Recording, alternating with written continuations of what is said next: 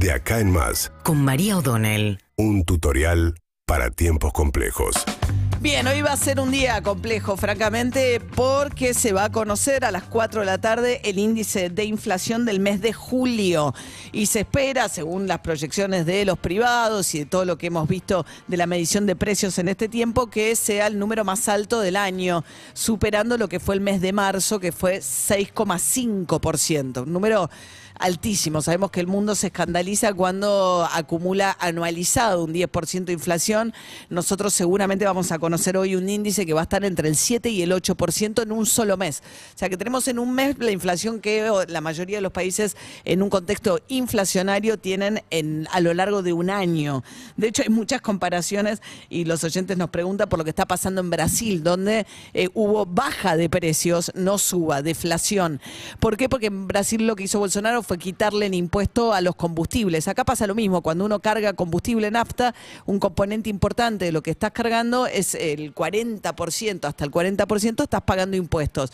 ¿Qué hizo Bolsonaro en un contexto eleccionario? Se vienen las elecciones presidenciales en Brasil, le sacó ese impuesto.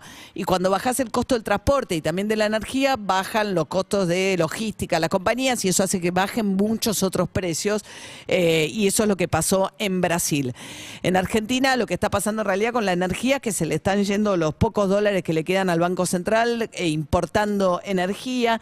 Ayer finalmente se firmaron los contratos para la construcción del el gasoducto de, de Vaca Muerta. En ese contexto, Sergio Massa dijo que espera que el año que viene Argentina se ahorre con el gasoducto funcionando a partir de julio o fines de julio, dos mil millones de dólares. Pero volviendo a la inflación de hoy, ¿qué pasa? Con una, con una aceleración tan veloz de la inflación, lo que te pasa es que los salarios se retrasan. Y entonces abrís una paritaria, reabrís la paritaria y estás siempre corriendo detrás de la inflación. De hecho, ayer el gobierno anunció Sergio Massa un bono para los jubilados. ¿Por qué? Como hay trimestrales, son los ajustes que ajustan por inflación pasada, a estos niveles de inflación, cuando vos llegas tres meses más tarde, ya te la pasaste tres meses perdiendo contra la inflación. Entonces, la jubilación mínima eh, va a pasar a ser eh, de 43 mil pesos más un bono de 7 mil pesos por tres meses para llevarla a 50 mil pesos la jubilación mínima a partir del mes que viene. El salto es muy significativo porque alguien que hoy gana 37 mil pesos, el mes que viene va a cobrar 50 mil.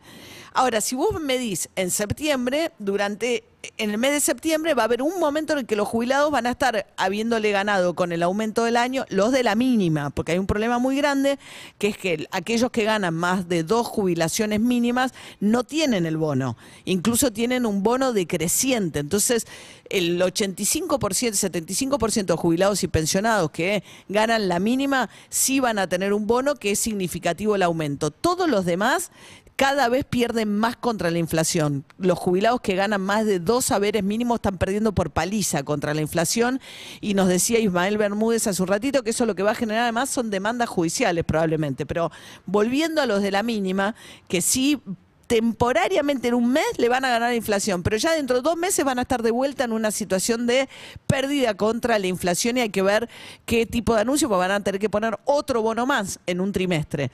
Pero bueno, esta es la gran problemática, que estás eh, todo el tiempo corriendo detrás de la inflación. Esto va a significar también un ajuste del 15,5% según la movilidad jubilatoria, la asignación universal por hijo. Los salarios se están perdiendo contra la inflación. Ya lo que se midió del mes de julio muestra que la evolución de los salarios promedio en julio fue estuvo por debajo de la inflación. A fin del año pasado había habido una mejora, una leve mejora, pero ahora vuelve a empeorar nuevamente. Eh, el salario promedio.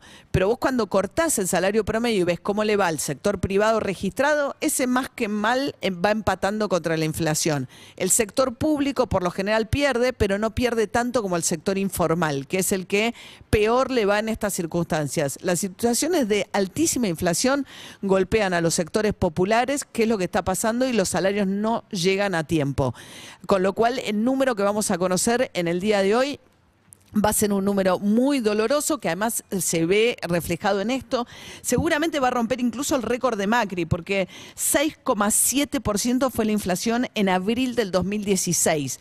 ¿Se acuerdan que había dos tipos de dólares? El gobierno de Macri llegó y dijo, no, los precios ya están al otro dólar, no va a pasar nada si nosotros liberamos totalmente la compraventa de dólares. Bueno, finalmente eso generó una situación de inflación y hubo un número 6,7 en abril del 2016. Ahora el número va a ser peor.